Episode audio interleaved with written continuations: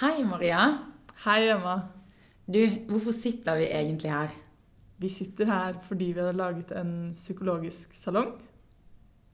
Ja, eh, nå har vi jo arrangert den aller første salongen. Ja. Den eh, fant sted 26. oktober På Ugla. mm, i Oslo.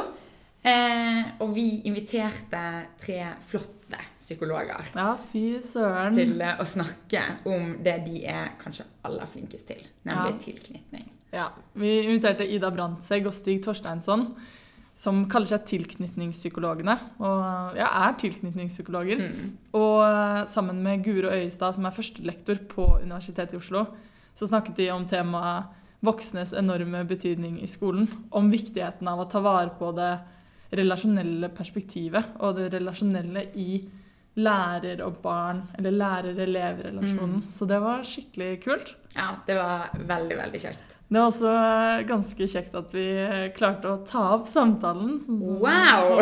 ja. Det må jeg ærlig si at jeg ikke hadde trodd vi kom til å få til. Så eh, dette er jeg fornøyd med. ja, og nå er vi her. Mm. Så det er kult. Så nå Ja, det her er rett og slett samtalen fra Ugla 26. oktober. Og jeg tenkte ofte på henne, for jeg tenkte at jeg skylder henne en takk. Ja, nå kjenner jeg det. Nå nærmer vi oss. Siste gang jeg så Marte, det var eh, antageligvis siste skoledag. Før hun skulle begynne på ungdomsskolen. Så jeg ser jo for meg hele tiden Marte som ei lita jente. Jeg var nok en pøbel, ja. Knuste ting. Hvis noen sa 'ikke gjør det', så gjorde jeg det. Det var et stort problem, for jeg var ofte hos rektor og tenkte på meg liksom mislykket. At jeg ikke var bra nok. At jeg ikke fikk det helt til. da. Skussmål heter det, ja. Da står det Martha hatt vansker med å innordne seg i skolesamfunnet og finne seg til rette i klassen. I perioder har hun vært aggressiv mot medelever og lærer. Jeg var nok ikke den letteste eleven å ha i klasserommet, nei. Marte var veldig levende. Eh, et ansikt som kunne vise glede helt nydelig. Og jeg husker at jeg, jeg trodde ikke på Gud, men jeg hadde håpen håpet liksom, at han skulle dukke opp. da. Tenkte jeg, Kanskje han kan hjelpe meg. Da ba jeg til Gud eh, hver kveld. Og kan du hjelpe meg på det? Ja, så det ikke blir noe tull i morgen. Men det ble jo dessverre ofte tull, altså. Jeg husker det bare sånn vagt, men jeg husker at jeg gledet meg veldig den sommerferien for vi skulle få en ny lærer. Eh, og så husker jeg at hun kom inn i klasserommet, og hun så ganske ung ut. Jeg så husker at hun så på meg. Da husker jeg at jeg bare fikk sånn god følelse i, i hele kroppen. Sånn varme. Så tenkte jeg jøss, hun liker meg. Og det er aldri når jeg liksom, sånn, nå blir jeg litt rørt, da, men det hadde jeg aldri opplevd før. At en lærer så på meg og tenkte at jeg liker henne. For det er jo mennesker. Det er små mennesker. Det er veldig viktig. Og så tenkte jeg jøss, det er noen som ser meg. Og da skjønte jeg hvor viktig det er da, å bli sett av læreren. At det er faktisk det er det det handler om. jeg har ikke med noen blomster på poenget. Det var rart. Her kommer voksne Marte. Vær så god. Takk. Hvordan har livet fart med deg? Ja, det har vært bra, altså. Ja. Jeg har det. Jeg kjente deg veldig igjen med en gang. Jeg kjenner, nå har jeg sett deg, så jeg tenkte ja, jeg kjenner deg igjen. til øynene mine. Ja, altså, ja. For jeg har tenkt mange ganger at jeg burde skrive et brev til deg og takke deg. Eh, og nå kjenner jeg tårene kom, og det var jo ikke meningen da, men det Men noen tårer er kom. Sunt. jeg liksom var så tøft vi kjørte dette her og bare ja, da er jeg ikke så nervøs. Så. Men jeg husker liksom at eh, jeg fikk troa på meg selv. Eh, Jeg husker den første norskprøven vi hadde med deg med norsk grammatikk. Jeg husker at du tok opp og så viste se Marte har null feil. Så du var veldig flink til å på en måte forsterke meg. da. Som gjorde at jeg ble trygg. Etter å ha vært utrygg i, i mange år. Altså, jeg syns du var en unge som var veldig lett å like. Mm. Det er hyggelig å høre. Sånn, hvis jeg hadde tenkt over det, så, så behøvde du egentlig ikke takke. For det gjorde du den gangen, egentlig. Det fins ikke håpløse unger. Men er det alltid en forklaring bak? Det er en Du må bare grave. Og det er jo min jobb, da. Jeg skal jo prøve å grave ut det positive. Det er håp for absolutt alle. Tusen takk for at eh, du gjorde en forskjell.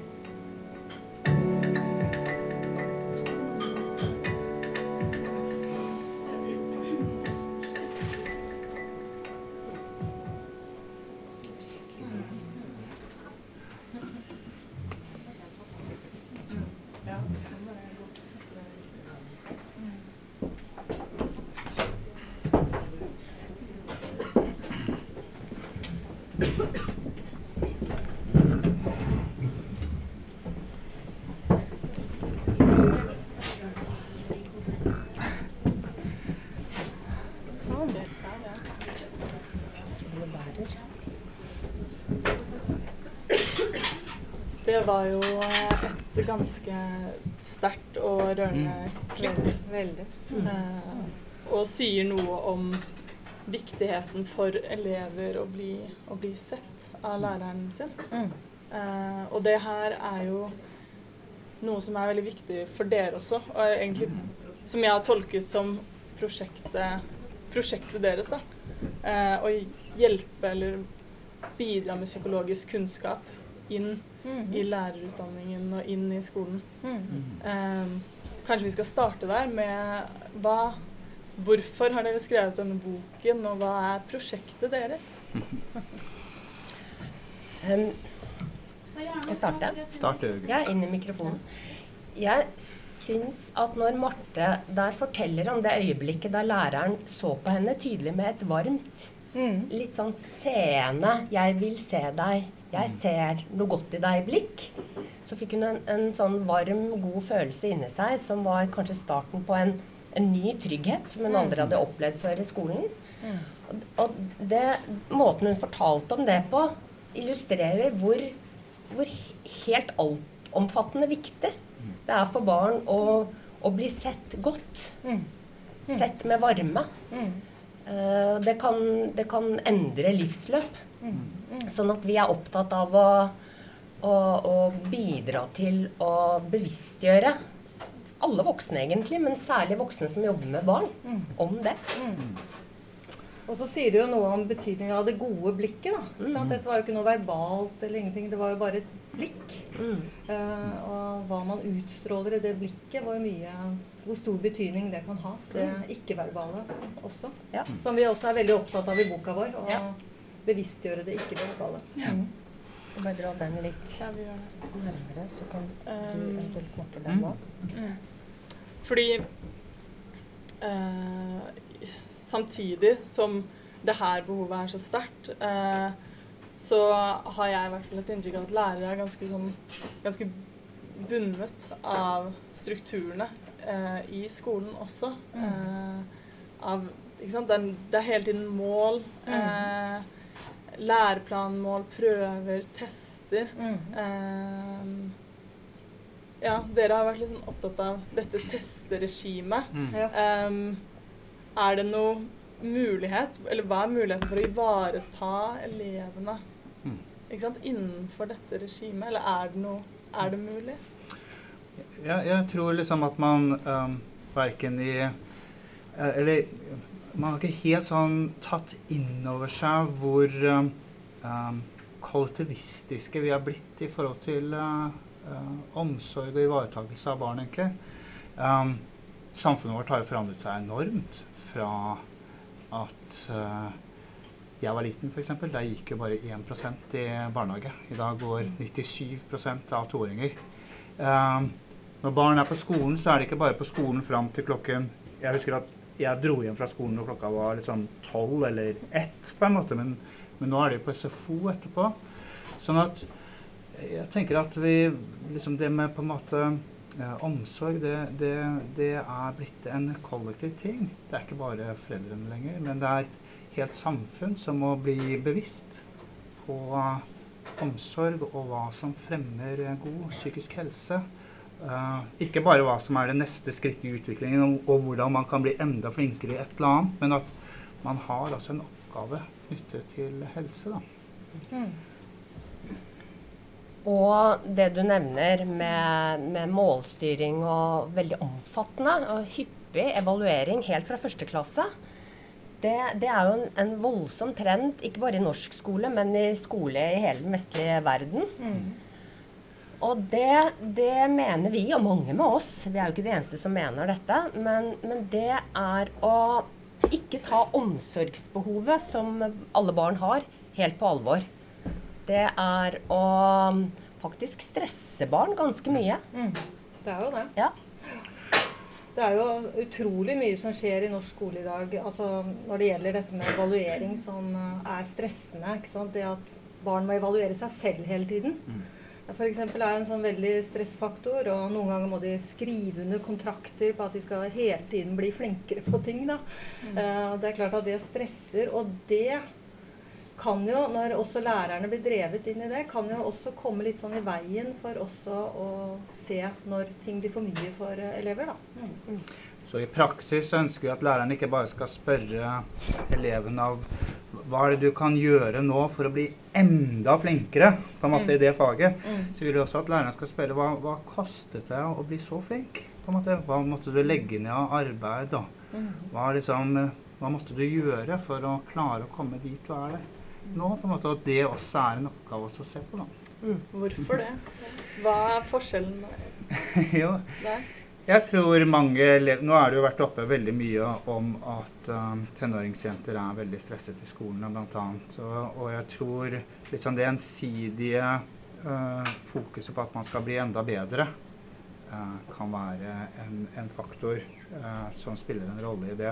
Og at um, noe av, jeg tenker noe av voksenoppgaven er ikke bare å hjelpe til å bli enda flinkere, men også hjelpe elever til å legge merke til hva som på en måte skjer med en selv, og hvordan, hvordan det er for en å måtte jobbe så mye eller klare å oppnå det, de forskjellige målene. på en måte, hva, Hvordan det er. på en måte da. Mm. Jeg har lyst til å Ja, vil du si noe først?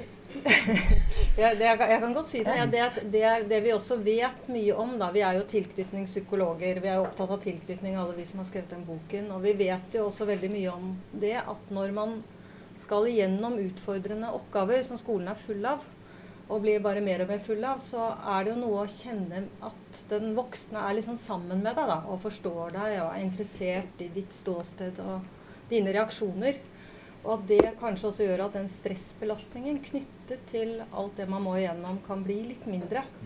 Det er jo også litt av bakgrunnen for boken vår. Mm. Og det, det, det har jeg lyst til at vi skal snakke mer Ikke om. sant? Mm. Altså, om barns omsorgsbehov Mm. faktisk i skolen. Det, Mm. det skrus jo ikke av når Nei. barna går på skolen, og Mm. skrus på igjen når de kommer hjem til mamma og pappa. Nei. Det er der hele tiden. Men jeg har bare lyst til å si litt mer om det der med, med evaluerings- og måleregime i skolen knytta til eh, motivasjonsteori og motivasjonsforskning. Mm. For det fins eh, egentlig svært omfattende forskning som viser at eh, alt som Altså karakterer, evaluering, ting som kontrollerer prestasjoner og atferd, det virker ganske ødeleggende både på barns motivasjon og på deres læring. Faktisk sånn at det å hele tiden skulle bli evaluert, eller måtte evaluere seg selv, det det, det virker. Altså det, det gir Det kan vi jo bare leve oss inn i hvis vi som voksne hele tiden, som tre ganger om dagen, skulle måle oss selv med smilefjes eller sure fjes på, på løpende prestasjoner vi gjør. Det gir en sånn uggen følelse av å være ufri. Det er litt slemt. Og, og det forskningen viser, når barn, eller voksne for den saks skyld, blir utsatt for kontrollerende regimer, så mister de noe av interessen for aktiviteten eller for faget. Altså interessen går faktisk ned, og de lærer dårligere. Så de lærer grunnere, og, og kunnskapen sitter dårligere. Og, og det er jo egentlig helt absurd at skolen da så systematisk pøser på med sånne kontrollerende strategier som massiv forskning faktisk viser ødelegger både interesse og, og, og, og kompetanse. Ja, for det handler jo For dere, det handler ikke bare om at eh, lærerne må være eller trenger å være mer omsorgsfulle eller mer snille for å være omsorgsfulle eller snille bare i seg selv. Det, Vi er jo opptatt av dette tillitstemaet. Eh, trygghet og tillit både i forhold til læring og utvikling, men også i forhold til ivaretakelse da, og av også emosjonelle behov. Da. At begge deler at må være en balanse i det i skolen. Altså Lærer må også kunne forholde seg til det emosjonelle behovet, eh, som den også forholder seg til, eh, til uh, utvikling og læring. Da, på en måte. Man kan bare se for seg at, eh, at man har gjort et vanskelig stykke på tavla, ikke sant? Og så snur man seg, og så spør man var det noen som hadde noen spørsmål. Og, og hvis det da blir helt stille, og så er det én elev som rekker litt sånn nølende opp hånden, og du vet det er en elev som er litt sånn svak i matematikk, så kan du ikke tenke at det bare handler om læring. Du, du må modulere som lærer, da. du må forholde deg til noe emosjonelt i svaret ditt. Du må si noen ting som også handler om en emosjonell regulering. Ikke bare si at OK, da tar vi det stykket en gang til. Du må si noe som, som, som virker på den eleven eh, eh emosjonelt sett. Altså noe sånt som så, så bra at du spurte om det. Det er sikkert flere som gjør det. Mm. Og du må se liksom, litt på den eleven. liksom, og liksom Jammen modig av deg-aktig blikket ikke sant, som du kan gi den eleven. Sånn at den vokser litt på det spørsmålet. Og så kan du forholde deg til det læringsmessige. på en måte. Mm. Så sammensatt er læreroppgaven. da. Ja. Så, det, ja, evaluering og det å spørre og få svar og sånn, det er emosjonelle opplevelser. Mm. Ikke bare tankemessige, kunnskapsmessige opplevelser. Mm. Så det krever jo enormt mye av en lærer. ikke sant? En veldig relasjonell kompetanse, på en måte. Greie det er bare å ha det blikket på hva det eleven trenger hjelp med sånn følelsesmessig. Og sånn, Det krever jo også å ha et liksom blikk på seg selv da, og modulere egne reaksjoner i den situasjonen. Holde kanskje stress unna. Og det er, det er det vi også var litt av utgangspunktet for at vi skrev denne boka. var at vi vi har hatt en Vi har tenkt Vi vet mm. enormt mye om hvordan lærerens relasjonelle kompetanse virker inn på læring. Det vet vi enormt mye om. Masse forskning som viser det. Men vi ønsket å skrive en bok som kunne være til hjelp for lærere til å jobbe med akkurat det. da. Ikke at det bare er akkurat den delen av lærerkompetansen bare er litt sånn overlatt til om du har det i deg eller ikke har det i deg. på en måte. Så det var litt av grunnen at vi ønsket å gå liksom inn i det. Hva er det som er liksom virkestoffet i den gode relasjonen mellom lærer og elev? Og styrke og hjelpe lærere da, til å tenke og reflektere og jobbe med det. Mm. Mm. Og det er, det er et, et, sentralt virkestoff for oss er jo et mentaliseringsperspektiv. Altså det er liksom det perspektivet om at uh, du får barn interessert i hva du formidler ved å være interessert i dem. Og det viste er jo også noe av av liksom de erfaringene vi har med lærere vi har gjort oss også. De, de, lærerne vi opplevde som noe av de mest interessante, var faktisk de lærerne som var litt sånn opptatt av deg. Ikke sant? Altså ditt ståsted, og hva du tenkte, og hva du hadde om meningen og det. Og at det akkurat det som At det oppleves nesten som å åpne en dør for å ta imot hva den eh, læreren måtte formidle til deg. på en måte. Ikke sant? Det, er, eh, ja. det kalles jo epistemisk tillit, eh, som vi er blitt liksom opptatt av. Ja, vi er blitt skikkelig opptatt av det begrepet. ja, og det, det, er et veldig spennende begrep. Det, men det er også et litt vanskelig begrep. Det er et kjempevanskelig begrep. Systemisk tillit. Så kanskje vi skal bare drodle litt rundt litt om Epistemisk tillit. For, uh, epistemologi, det betyr læren om å lære. Mm. Mm. Og, og sånn, på den måten så blir epistemisk tillit Det blir mm tillit til at det du sier til meg, har relevans for meg. Mm. Da har vi fått etablert epistemisk tillit. Mm. Særlig hvis det går begge veier. Ja. Sånn at det er tillit til at det du har å si, måte, kan bety noe for meg. Mm. Og som du sa, så hvis, hvis, vi skal etablere epistemisk tillit, så, så, og jeg er barnet, og du er en voksen som har mer makt enn meg, mm. så er det lurt å starte med at du forsøker å se meg sånn som læreren til Marte. Mm. Så det varmer. Hvem er du? Jeg er interessert i å bli kjent med deg. Mm. Jeg liker deg. Mm. Jeg ser etter gode ting i deg. Og da blir jeg mye mer interessert i å høre på deg som lærer. Og det er jo et knallbra utgangspunkt ja. for å lære. Mm. Og det motsatte er ikke så knallbra. Nei. At jeg er utrygg og ikke syns at det du sier har noe relevans for meg. Mm. Det er egentlig veldig um, interessant, fordi dere eh, kommer med fra et sånn forebyggingsperspektiv, men uh, i uh, september så um, leste jeg en, uh, en kronikk mm. i Dagbladet um, skrevet av Trond Diseth og Stein Førde, som er eh, psykiatere og jobber ved seksjon for psykosomatikk mm. eh, på Oslo universitetssykehus. Mm. Og de sa det at de har eh, registrert en økning på 400% de siste fem årene av barn og unge som blir lagt inn med stressrelaterte plager. Mm. Um, og da er det barn som har Det er ganske forferdelig. Ja, det er barn som har fysiske symptomer, og så er det eh, De er litt uforklarlige. Eh, men med, ved utredning så kommer det fram at eh, skolen uh, har mye av årsaken for dette. Og de sier det at helt ned i første trinn så blir det lagt fram skriftlige læringsmål for barna. Med f.eks. fire nye punkter hver uke. Mm. Eksempel fra fjerde trinn er jeg kan stille og besvare les og finn spørsmål og tenk selv spørsmål. Og så skal de bedømme seg selv eh, ved hvert punkt med f.eks. smilefjes, uttrykksløshetsfjes og grinefjes. Og sånn så må de vurdere sin måloppnåelse, eh, som de sier da, eh, etter en metode som er mer velegnet for sortering av poteter. Høy kvalitet, middels kvalitet og lav kvalitet. Litt sånn cash pink. Litt cash Ja.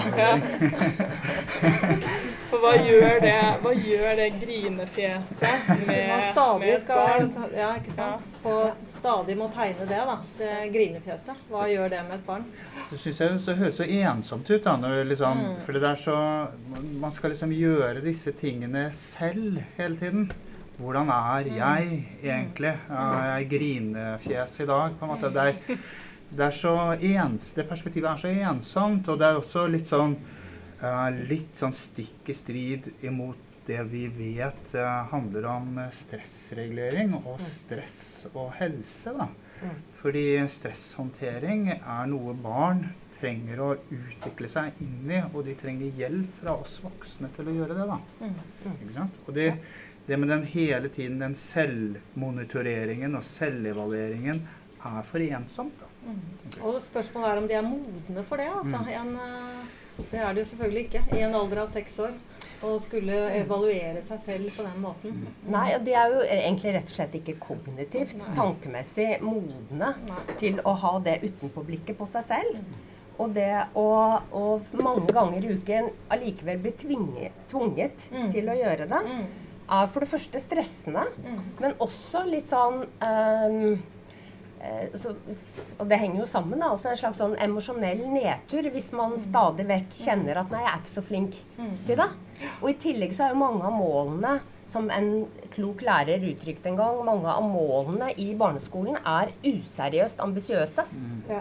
Et sånn annenklasse jeg kan-mål som jeg så på en ukeplan en gang, var altså en 20-åring skulle da krysse av på 'jeg kan u sette ord på følelsene mine'. Og de, det- altså det, er, det er ganske mange voksne mennesker som går gjennom et langt, langt liv uten å egentlig lære ordentlig å sette ord på følelsene sine. Litt skal- grinefjes da. Litt, ja, det blir grine, grinefjes. Vi vet at dette er vanskelig, og barn, ba, hele barndommen handler jo bl.a. om å, å, å få tak i følelsene sine og lære seg å håndtere og regulere dem og uttrykke dem og, og, og balansere dem mot andres følelser og sånn. Så det er, liksom, det er helt sånn det er ikke bare useriøst, det er helt sjukt overambisiøst. Dessuten så er det jo det mye av den voksnes, vi voksne skal hjelpe Ja, barn med. Ikke sant? Det- det De får jo ikke tak i det alene. Den, eh, det utvikles jo av seg, ikke av seg selv. Det utvikles jo i relasjon. Dette vet, vet vi jo masse om. Så at det, det, i det hele tatt Det er et veldig høyt fokus på selvregulering i, i samfunnet i dag. Fra de minste barna. ikke sant? Vi har så store forventninger til barns selvstendighet da, fra de er bitte små. Og i skolen, øh, kravene til å sitte i ro, f.eks. Altså plutselig er Jeg vet ikke om dere har lagt merke til men plutselig er skoletimene blitt halvannen time. Eh, ikke 45 minutter. For små barn. Og det er ingen som snakker om det.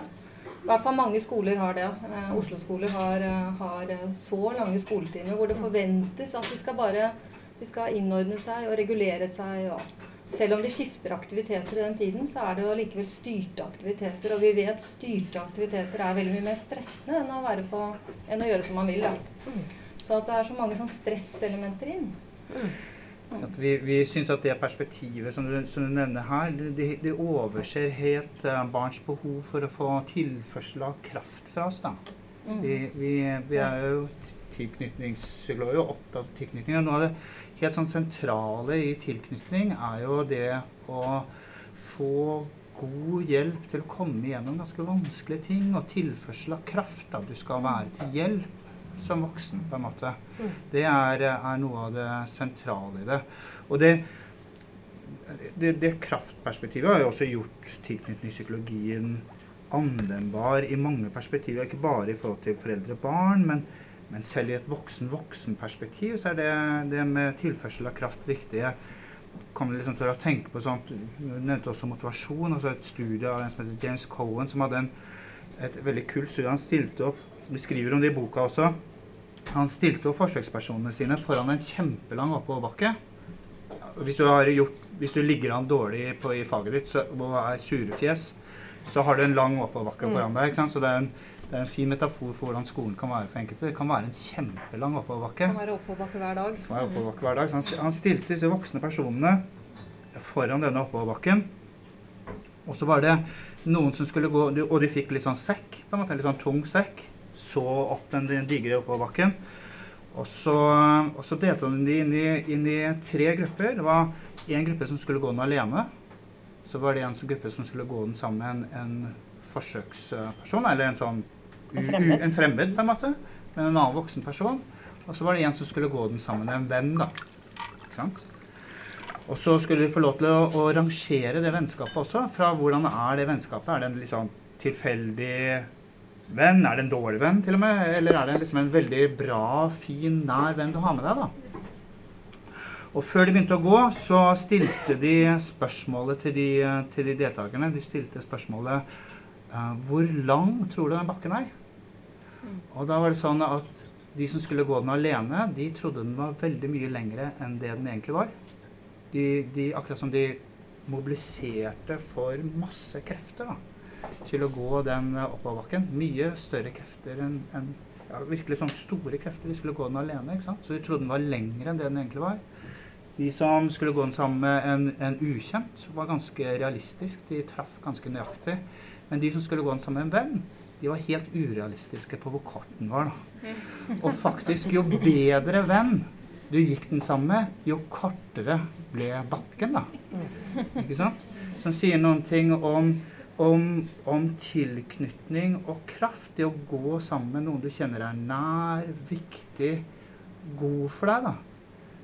Ting, oppgavene blir enkelt, på en måte, for du har den krafttilførselen av den andre. da. Mm. sant? Og det ønsker vi at lærerne skal bli. De skal tilføre kraft til elevene sine, sånn at de oppoverbakkene ser ikke så lange ut. Og da må jo lærere være opptatt ikke bare av faglig prestasjon, men av relasjon. Mm. De må være opptatt av å prøve å se alle disse 20 eller 30 små individene som jo er ekstremt forskjellige Mm. når de er begynner på skolen. De er er så forskjellige Mm. eh, på alle mulige måter. Ja.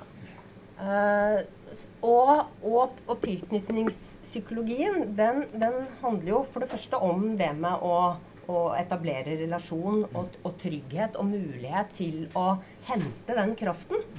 Men viser oss også hvordan det å få den kraften, da, ha den tryggheten, eh, forløser utforskings- og læringstrangen, som jo også er veldig sterk i barn når de er trygge. Sånn at eh, det, vi tenker litt sånn at, eh, at grunnen til at forskning massivt viser at relasjonen trumfer de pedagogiske metodene, det er at det er relasjonen som utløser læringskraften. Så, så hvis barn er svært utrygge, eller så er, er, går på skolen og er utrygge gjennom skoledagen, så vil mange barn allikevel lære en hel del. For barn er jo helt fantastisk robuste, tross alt. Men, eh, men mange barn vil også lære mye mindre. Mange vil falle fra. Mange vil streve helt unødig. Sånn at eh, tryggheten, den relasjonelle tryggheten, er liksom selve plattformen for læringsoppdraget. Som skolen jo tar veldig på alvor. Men, men, eh, men det får man tatt mye bedre på alvor hvis man faktisk tar relasjonsoppdraget, omsorgsoppdraget, på alvor i bånn. Og i tillegg så må vi tenke at skolen er en arena for psykisk helse. Da. For at når det, vi slår på en måte to fluer i én smekk. Ja. Vi, vi får både fremmed læring, men også legger en Vi vet hvor viktig det er for psykisk helse. Det viser jo filmen vi så. ikke sant? Tenk deg hvor stor betydning den læreren hadde for hennes fremtidige og nå, den psykiske helsen hun Det sporet hun gikk inn i, da. Ja. Ja, for jeg tenker jo på Mm. Hun i den filmen. Hun sa jo det at uh, eh, før så var jeg utrygg, eh, om, og da var jeg en pøbel. Ja. og nå, Nå ble jeg trygg. Ja. Um, og det er, men det er kanskje de utrygge barna som er vanskeligst å gi kraft til også. Mm. Det er et interessant, eh, veldig interessant perspektiv.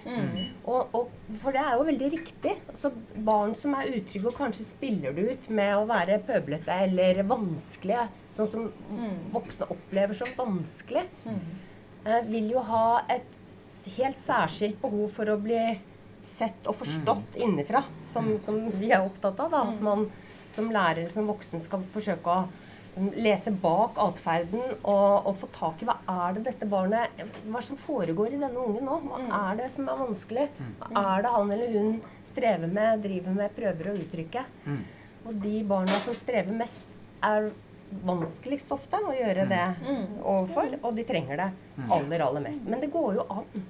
Så det er jo det vi ser på, på disse filmene, at lærere som er kloke der, de får til å, å snu og forløse noe helt annet enn en pøbleriet i barnet.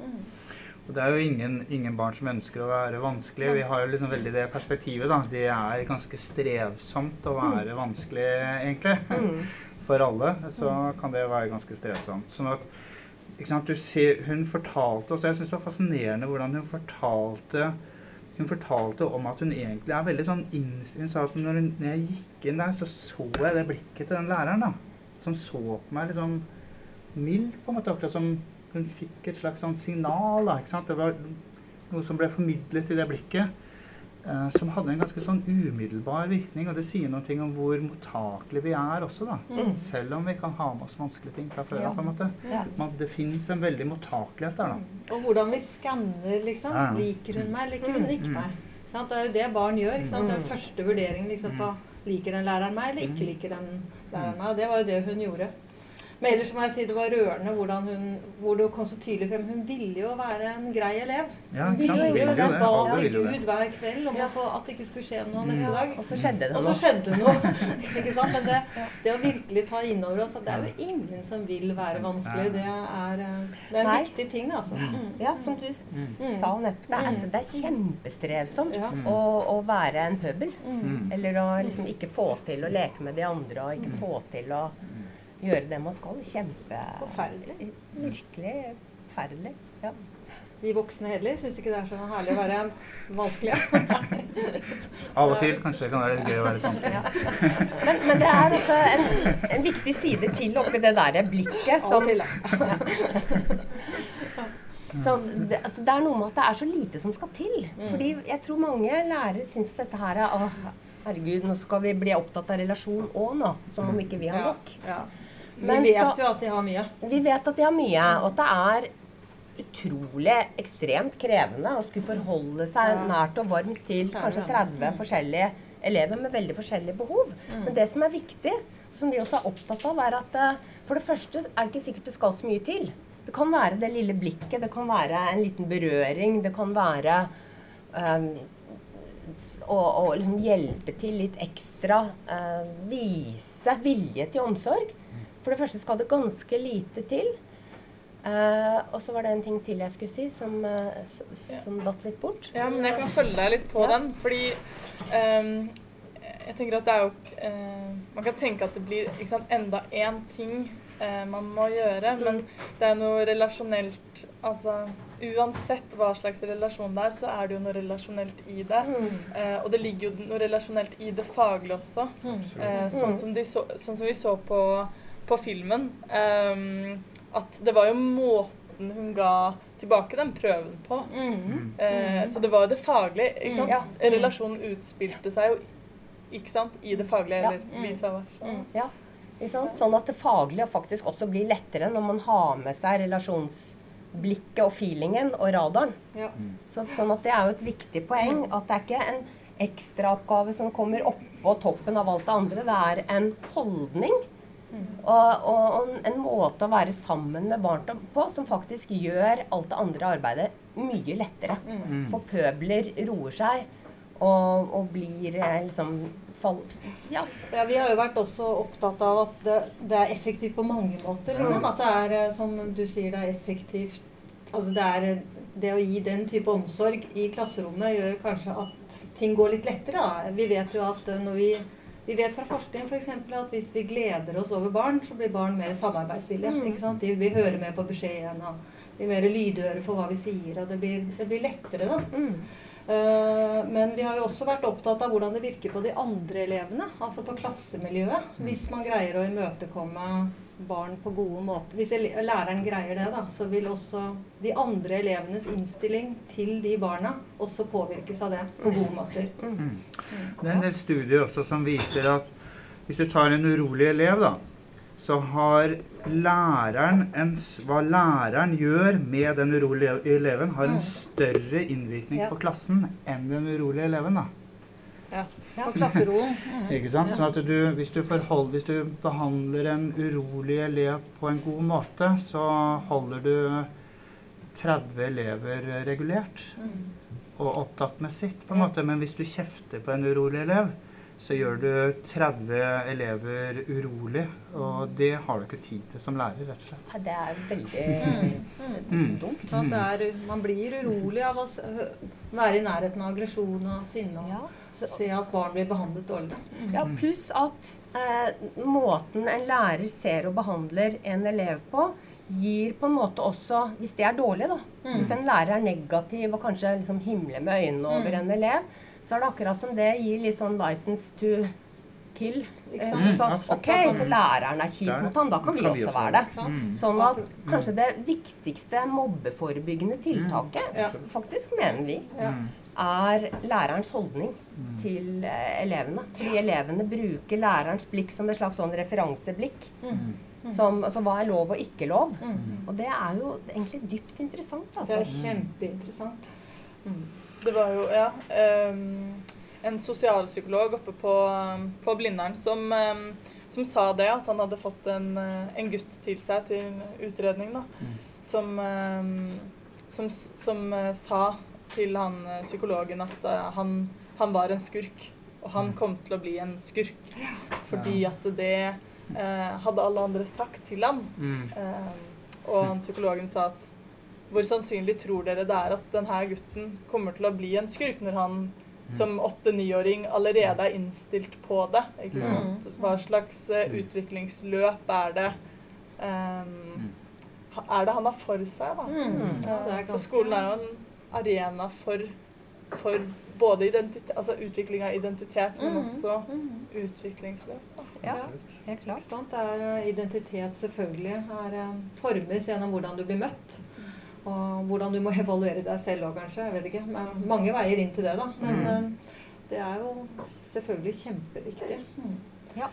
Jeg kom bare på et lite eksempel på det. Det var et, eh, en ungdomsskolelærer som jeg snakket med i en sammenheng, som fortalte at hun og en kollega av henne de hadde tatt over en sånn verstingklasse. Som hadde slitt ut og sykemeldt flere lærere. Det var, det, det, var, det var virkelig en klasse som ingen håndterte på ungdomsskolen.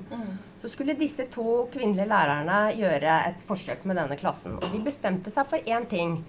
De bestemte seg for at de skulle hele tiden lete med lys og lykter etter ting å verdsette hos hver enkelt elev. Og hos hele klassen som helhet. Og de skulle sette ord på det og formidle det så ofte de kunne. Og det var det ene prosjektet eh, de gikk inn med. Og, og det, det, det tok jo noen dager før det begynte å virke, men så begynte det å virke. Og hun fortalte at etter tre uker så var den klassen helt annerledes. Ja. Rett og slett. Tre Og det- uker bare. Ja. Mm. Ja, for det er jo Interessant. Vi kan drodle litt rundt hva, hva er det som gjør eh, at, en, eh, at ja, barn blir verstinger, da? Eller hva er det som ligger bak den pøbel ikke sant, som vi så på filmen? Hva er det som ligger bak dette? Hvorfor er de pøbler, eller hvorfor er de vanskelige? Ja, det kan jo være veldig Det kan være sammensatt. Det kan være veldig mye, det. da. Det kan jo, være, det kan jo både handle om erfaringer, men det er jo også temperamentsmessige forskjeller i barn. Noen er mer impulsive og gjør ting litt brått uten å tenke seg om. og det det er mange faktorer som kan, eh, kan spille inn. Da. Det, Noen barn kan veldig fort bli overveldet, f.eks. Mm. Mm. Så at det da Blir veldig, noen barn kan bli veldig sinte Og blir- trenger mye hjelp langt opp i Ja. barndommen Og for å få kan være liksom, litt sånn gjennom Barn kan jo være, av og til være skikkelig frekke når de blir overveldet også. Ja. Men, Og da- men greia er at det, det betyr ikke at det er noe galt Nei. med barn. Det Nei. betyr bare at de trenger Ja. mer hjelp Ja. fra voksne. Og det, det er jo utfordrende for mange voksne. Mm. Mm. Det. Men, men det, er, det er liksom clouet her. Ja. Det er litt sånn toleranseprosjekt. da, ikke sant? Altså, den, denne boken er også et litt sånn toleranseprosjekt. At vi ønsker å ha en, en, en toleranse for mangfoldet i skolen. og I forhold til hvor forskjellige barn er. Og, og at man kan se at de, det er individuelle forskjeller på hvor mye de trenger den voksne hjelpen og reguleringen. da. Mm. Og at det er viktig at eh, skolen prøver å, å tilby det, da. Ja, Så langt de kan. Ikke sant? Og så er prosjektet vårt også at dette er jo veldig vanskelig eh, for, for lærere. Og at eh, noen ganger så må lærere liksom eh, Som vi alle i relasjon, da, må jobbe litt sånn for å uh, bli bevisstgjort våre egne reaksjoner. Uh, og jobbe med de, og at vi tenker at det er også noe som alle er i omsorgsrelasjoner uh, kan ha nytte av å gjøre. Og det, det er også et prosjekt med boka vår å gi et litt sånn bidrag til det, da. Mm. Mm. Mm. er jo alle forskjellige. Man har med seg forskjellige erfaringer også som lærer. eh, Med, med forskjellige relasjonelle erfaringer. Og man har med seg litt uh, områder hvor man kanskje har sine styrker, men så er det kanskje noe man kan fortere bli trigget av også. Uh, Sånn som hvis det er noe blir trigget av eh, elever som er eh, superflinke. Det kan man bli trigget av. Andre blir trigget av eh, elever som er litt frekke. Noen blir trigget av forskjellige ting. Og dem, Mm. hva man blir trigget av, trenger man også bli litt sånn bevisst på og jobbe litt med, da, tenker vi som Mm. lærer. Ja. Kaller det for haimusikk i, i boka vår, på en måte. Ja, Den det er sånn circle of Ja, det security-begrep. Som er en sånn trygghets... Ja. eh, Eller på norsk Trygghetssirkel som tilknytningsbasert modell som vi bruker mye i, I boka. eh, i boka. Mm. Mm. Um, Dere har også i boka så eh, Dere har et sitat eh, som eh, eh, heter at utdanning eller skole, det handler ikke om å fylle en bøtte, Nei. fylle Mm. på med kunnskap, men Nei. å tenne en ild hos eleven. Eh, hva ligger i det? Da, da får jeg egentlig med en gang lyst til å hoppe tilbake til det med motivasjonen igjen. Mm. Fordi sånn, ytre motiverende tiltak som å evaluere og hele tiden kontrollere at elever skal prestere sånn og sånn, det, det, det stimulerer ytre motivasjon. Og da, da blir det fort sånn fylle bøtteaktivitet. Elevene gjør det de må fordi de blir evaluert. eh, og, og på en måte straffa med surt fjes hvis de ikke prøver. Mm. Men, men vi vet jo, som vi snakket om i stad, at det, det hemmer interessen faktisk og læringen. Mens det å tenne en ild, det er jo å ta i bruk Eller egentlig er det ikke å tenne en ild, for barn er jo ildfulle. Barn er jo født ildfulle, så sant de er Det trygge, er så er det de jo pleie den ilden. Så er det, ja, det, det er mer å pleie en ild, eller passe på bålet, liksom. Ja. Eh, og, da, og da handler det om, hvis vi fortsatt er i motivasjonsbegrepene, å, gi barn eh, rom for å, å bruke ta, holde, Fortsette å holde på med sin indre motivasjon for læring. For barn elsker jo å lære. Mm. Eh, men barn er også forskjellige på det. Men det, men det blir jo da en, en skole som i noe større grad må følge opp barns initiativ og barns interesser. Mm. Eh, Og bygge videre på det. Og det er det. Mange skoler er jo også ganske flinke til det. Bare for å også. For det er jo stor forskjell på skoler her. Eh, Så, og, det, og det er jo fortsatt sånn at det er en del ting barn må lære. Men også sånne må-ting går det an å, å være mer autonomistøttende på. Følge opp barns initiativ. La de få lov til å velge så langt det er mulig innafor de temaene. De må altså gi, en sånn, gi den frihetsfølelsen til barns eget engasjement i skolen. Det, det er det den ilden handler litt om. Men grunnleggende sett så lever jo barns ild når de føler seg trygge. På at det er noe der som jeg kan gå til. Noen som, som liker meg, som passer på meg. Som, eh, det, er, det er noen voks, trygge voksne der. Det er jo selve grunnlaget for ilden. Mm. Vi vil jo at eh, elevene skal bli opptatt av, av læringen og utviklingen sånn i seg selv. Ikke opptatt av læreren og hva læreren vil at de skal uh, bli flinke på. på en måte? De skal oppdage noe inni seg selv. på en måte. Mm. Det, er det, det er det vi vil da. Og det krever jo et eh, ståsted hvor, hvor man er opptatt av eleven og opptatt av å ta elevens ståsted, og at det skal være rom for det i skolen. da. Ja. Og læreplanene formulerer jo veldig at barn Mm. skal jo lære å lære. Altså at de Mm. skal utvikle læringskompetansen sin Mm. like mye som akkurat de spesifikke målene. Mm. Men den bøttefyllingen, eh, den ødelegger jo det litt.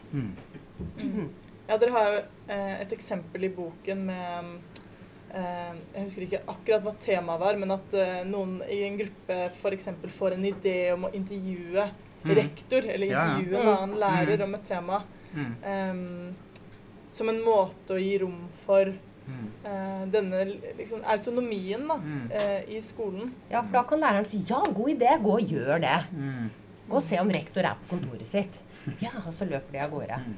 Ja, hvorfor, hva bidrar det til? Eller hvorfor er det Nei, det er jo å, Hva er forskjellen? Det er jo å være med på ilden, da. Så det er, det er et lite mål bål der. Ja. ja. Som de får det er, støtte eh, til å gjøre. Seg selv, da. Mm. Ja. ja. Em, eh, forrige uke så kom også den, en ny kunnskapsoversikt um, levert av Kunnskapssenter for utdanning. Og da uh, har de gjort en undersøkelse blant skoleelever. Da, og da kommer det fram at den viktigste årsaksfaktoren til elevenes stress er lekser, prøver og tidsfrister. Mm. Um, og nummer to er forventninger til egne prestasjoner. Og ambisjoner for å komme inn på videregående skoler. Så det er jo eh, Det her var blant norske elever, da. Så det, For det er jo en realitet her også. Det er jo et skolesystem som har blitt mer og mer pressa, og mer og mer krav til liksom, høyt snitt for å komme inn på videregående skoler. Og, Ja. Ja, Det er må, ja. Ja, det er jo blitt det er en annen press i dag enn det var f.eks. da vi var unge. Det er ingen tvil om. Men eh, så når, det, når realiteten er sånn, så stiller det kanskje ekstra store krav da, til at eh, lærerne er eh, sensitive og ivaretagende og kan også liksom være, ja, være opptatt av hvordan dette virker på dem, og kan være en emosjonell støtte for dem. Ja, så må vi jo ikke glemme Det som jo er noe av, av hovedgreia her, er at barn eh, blir ikke flinkere. De lærer faktisk ikke mer av å bli pressa hele tiden. De lærer mindre. Sånn at de, de kommer lettere inn på skoler hvis de får eh, eh, en omsorgsfull skolehverdag og, og mulighet til å blomstre litt med sitt eget engasjement. De blir faktisk For det høres ut som vi fort kan si at ja, ja, men kravene er jo større, så vi må jo holde på sånn. Men nei, det er motsatt. Så det, det er faktisk for, Barn lærer mer og blir mer robuste. Fordi lærerne kan jo også gå med i dette, eh, dette og, Ja. og sånn at det kommer i veien for dem. Nettopp til å se barnas eh, reaksjoner, eller ungdommenes reaksjoner. Jeg tenker også at det er noe ubalansert. Altså det er der det er eh, ungdom og barn forteller om at det er, høy, det er høyt press. Eh, det er veldig sjelden du finner avisenlegg fra ungdom at det er for mye omsorg på en måte, i skolen. Det er for mye ivaretakelse her. på en måte. det er mye av det, det er, eh, ja, liksom back off litt. Det er altfor mye ivaretakelse av Det er stresset. er det, altså. det er klam omsorg i skolen. Det er ikke det, er ikke det avisinnleggene er dreier seg om. Det er ganske sånn ubalansert, eh, eh, det vi ser, da. Og, og, og, og det er også liksom for ensidig liksom, eh, at vi, vi gir liksom disse ungdommene en slags sånn oppskrift på at her har du liksom en oppskrift på hvordan du kan regulere det stresset ditt selv. Ja. Ikke sant? Altså, vi tenker jo på en måte at hvis du skal, hvis du skal gjøre ungdom og barn robust til å håndtere en, en krevende hverdag, så må vi involvere oss, da. Ikke sant? Det er der igjennom vår involvering at vi, de, vi gjør de sterke, på en måte. Ja. Eh, Ja. tenker vi. Mm. Og sånn i forlengelsen av det, så kan vi jo egentlig tenke på altså, alle mulige små og store grensesettingssituasjoner i skolen f.eks. er jo egentlig reguleringsmuligheter. Mm. Så fordi det er et eller annet vanskelig skjer, noe vanskelig liksom, atferd eller et eller annet, så kan man som lærer eller som voksen tenke at å, aha, nå er det en mulighet for å hjelpe til. Men Det er et for- utviklingsøyeblikk. Det er et Mm. utviklingsøyeblikk. Kan være. Det kan være det. Mm. Men det forutsetter jo at læreren mentaliserer, Mm. som det heter, eller forsøker å tone seg inn på hva er det som er det som foregår? Hva er det som foregår inni disse barna? Og forsøke å hjelpe dem med å få tak i det. Det er vi veldig opptatt av i boka. Liksom at Nøkkelen til forbindelse da, er jo gjennom å tone seg inn og forstå den andre innenfra. Da. Men også ut fra hva dere snakket om nå, så det er også noe vi har vært veldig opptatt av, er at eh, det har vært eh, mye debattert at psykisk helse må inn i skolen. Mm. Og at det må inn eh, via lære, timeplanen. At man, vi må ha psykologi som fag. Og det, og det bl.a. psykologistudenter er ute og underviser, og det er jo kjempefint. Og flott, det. Men vi tenker at uh, psykisk helse bygges også gjennom de relasjonelle erfaringene. Og derfor så er eh, Eller først og fremst, kanskje, Mm. gjennom eh, de relasjonelle erfaringene. Så derfor så er, eh, tenker vi at eh, det er viktig at lærernes relasjonelle kompetanse også får hjelp til å utvikles, da. Mm. Så vi, vi mener at det er, det er mye viktigere Mm. det er viktigere at lærerstudenter lærer om relasjon og hvorfor Mm. det er viktig, og Mm. hvordan Mm. gjøre god relasjon, og betydningen av inntoning og, Mm. og alt det der.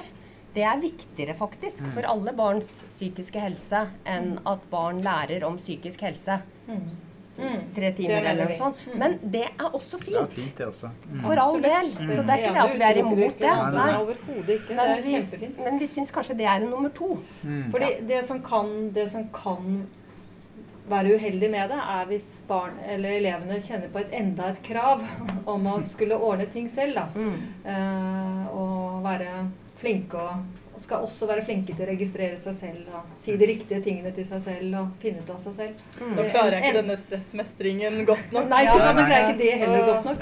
Jeg får ikke til mindfulness. Jeg får ikke til mindfulness. Eller tenk deg hvis den smarte eleven som sier at denne skolen er jo ikke i tråd med god helseundervisningen, på en måte. Det kan jo være en smart elev som sier, sier også. Så det er eh, Nei, det må jo være noe, noe, noe sammenheng her, på en måte. Og jeg syns altså det relasjonelle perspektivet er Det er vel også litt sånn boka vår også, på en måte, at det er relasjon, altså hva man gjør i relasjoner, er, er, står altså Bare for å se læreren litt innenfra også, da. på en måte. Vi kan jo koste på oss å se læreren litt Ja, innenfra det også. Det er, står jammen liksom i, i tøffe oppgaver, liksom uten og, og at det fins all verdens liksom, uh, Mm. hjelp læreren har med seg til å stå rustet til disse veldig vanskelige situasjonene. Så vi prøver jo å gi læreren noe, liksom, noe håndfast, noe han kan bruke, på en måte, som, som, som kan, kan eh, være en innfallsvinkel til å håndtere vanskelige situasjoner som oppstår, på utviklingsfremmende og gode helsebyggende måter. Da. Ja, og vi tenker jo at lærere bør jo få mye mer hjelp til veiledning, hjelp til å reflektere, for er, det er jo kjempekrevende for dem. Mm. og at, det, at samfunnet også tar den delen av skolen på alvor da, gjennom også å bygge ut hjelpen til lærerne på denne måten også. Mm. Det er egentlig en pek eh, til kunnskapsministeren. Det er det. egentlig- Ja, det er det. absolutt. Mm. Mm, mm. Det er det. ja. Um, er, er dere fornøyde der, eller? Er, er det noe mer dere vil Er det noe mer dere Er det noe mer vi bør trekke fram? Det er det sikkert. Det er det helt sikkert. Men, jeg har bare lyst til å, nevne en sånn en eh, liten erfaring. Ja. Som, for jeg, er, jeg jobber jo som lærer Mm. med psykologistudenter. Og da har jeg gjort meg en erfaring som, som er at jeg ofte når jeg møter en ny gruppe, så snakker jeg litt om at i, i denne, det, på dette kurset, på dette seminaret, så har jeg lyst til at vi sammen skal prøve å lage en læringskultur. I motsetning til en prestasjonskultur. Så det er, vi er ikke her for å vise at vi er flinke allerede. Vi er her for å, å, å eksperimentere og prøve oss fram og faktisk lære noe. Sånn at det er egentlig det er veldig fint å legge bort prestasjonskravene og, og heller bare prøve å gjøre ting som man lurer på om funker. Og det syns jeg ofte at folk etterpå forteller at det var sånn skulderskjenkende. Det hadde en sånn skulderskjenkende effekt. Da, da kunne vi slappe av. Og da ble vi tryggere på, på at vi kunne teste ut ting. Da. Og det tror jeg er en sånn greie generelt i skolen. At, at test- og målingsregimet det skaper en prestasjonskultur. Det er liksom om å gjøre å prestere mest mulig best mulig, og det er stressende. Og faktisk læringshemmende. Sånn at det vi snakker om, er å, å forsøke å lage en omsorgskultur som også er en læringskultur. Mm. Så, så, så forskjellen på prestasjon og læring, mestring, Mm. er kanskje også litt den derre bøtte versus ild. Vi, vi tenker jo ikke at det er noe motsetningsfylt. Omsorg og læring. Det er ofte liksom man tenker på å, Hvorfor er denne, gjør denne eleven det den gjør nå? Det kommer liksom i veien. Her må jeg liksom gi omsorg. Det kommer i veien for læring. på en måte, Men vi, vi tenker jo at det er et, det er et veldig godt det, det, er et, Det er plattformen. Det er plattformen, ikke sant? Der kan læreren vise hva, hva god helse handler om. Han kan vise ivaretakelse, han kan vise omsorg. Kan, være, altså det kan skje enormt mye læring i det klasserommet hvis læreren håndterer en sånn situasjon på en god måte. Um, sånn at det er liksom uh, det er liksom det vi, det vi tenker, disse, disse tingene er ikke mot Og du på en måte også vil gjøre alle de elevene i den klassen også mer mottakelige for det du har å formidle etterpå. Du, du åpner veien, mottoveien for læring gjennom å gi dem en form for epistemisk tillit. Så åpner du ja, Vi digger det, vi digger det ordet. Ja. Nå åpner du liksom den motorveien for læring. De blir mer mottakelige for det du har å si til dem etterpå. Vi åpner seg opp for læreren. Ja.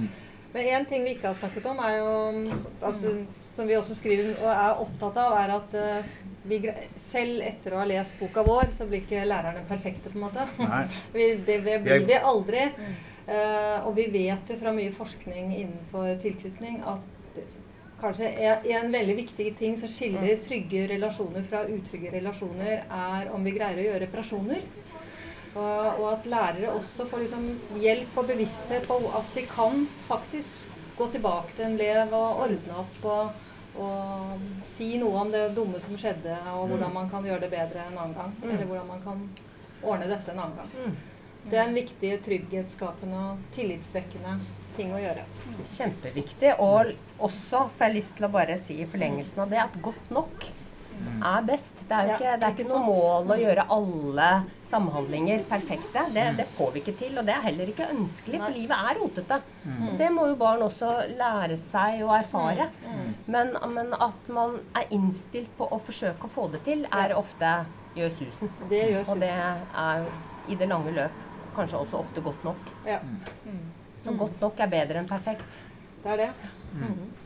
Godt nok er bedre enn perfekt. Ja, ikke sant? Vi, det er mange som lager bøker om den perfekte læreren. Vi har laget en bok om å være god nok. Den gode nok-læreren. Tenker at det er idealet isteden. Ja. Det er det perfekte. Nei, det. Men kanskje det er et bra sted eh, å avslutte Ja, det er fint, dette. Ja. Tusen takk for oss. Takk for oss, Tusen takk for at dere ville komme.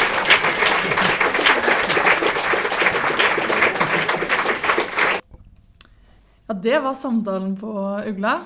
Ja. Fy søren. Ja. Det er noen flinke, flinke psykologer. ja, det var eh, inspirerende, syns jeg. Mm. Jeg har lært veldig, veldig mye om tilknytning. Mm. Og jeg syns måten de forteller om det på, gjør at eh, det er ganske lett å forstå hvor viktig det her er. Både for barn i skolealder, men også for de voksne. Ja, absolutt. Mm. Ja. Så hvis du likte denne samtalen og syns at psykologi generelt er interessant, så håper vi at du er subscriber til denne podkasten. Og at du går inn på Facebook og liker Psykologisk salong. Der kommer vi til å legge ut oppdateringer og selvfølgelig arrangementer for neste salong. Vi har vel tenkt sånn tre-fire ganger i året. Ja, neste er vel i januar-februar en gang. Yes, Vi har allerede et veldig spennende tema på gang. Ja. Um, men der kommer vi også til å legge ut podkast-link, selvsagt. Mm. Og hvis du har noen nominasjoner, tenker at jeg kjenner noen som bør snakke på en psykologisk salong, eh, på en, enten på en fysisk, faktisk salongkveld eller på en podkast, så ta send en mail til psykologisk salong at alf, altså alfakrøll, gmail.com. Eh, så svarer vi deg med en gang. Ja, Og det er fullt lov å nominere seg selv, altså. Ja, det er veldig lov. Mhm. OK, vi snakkes. Ja, vi snakkes.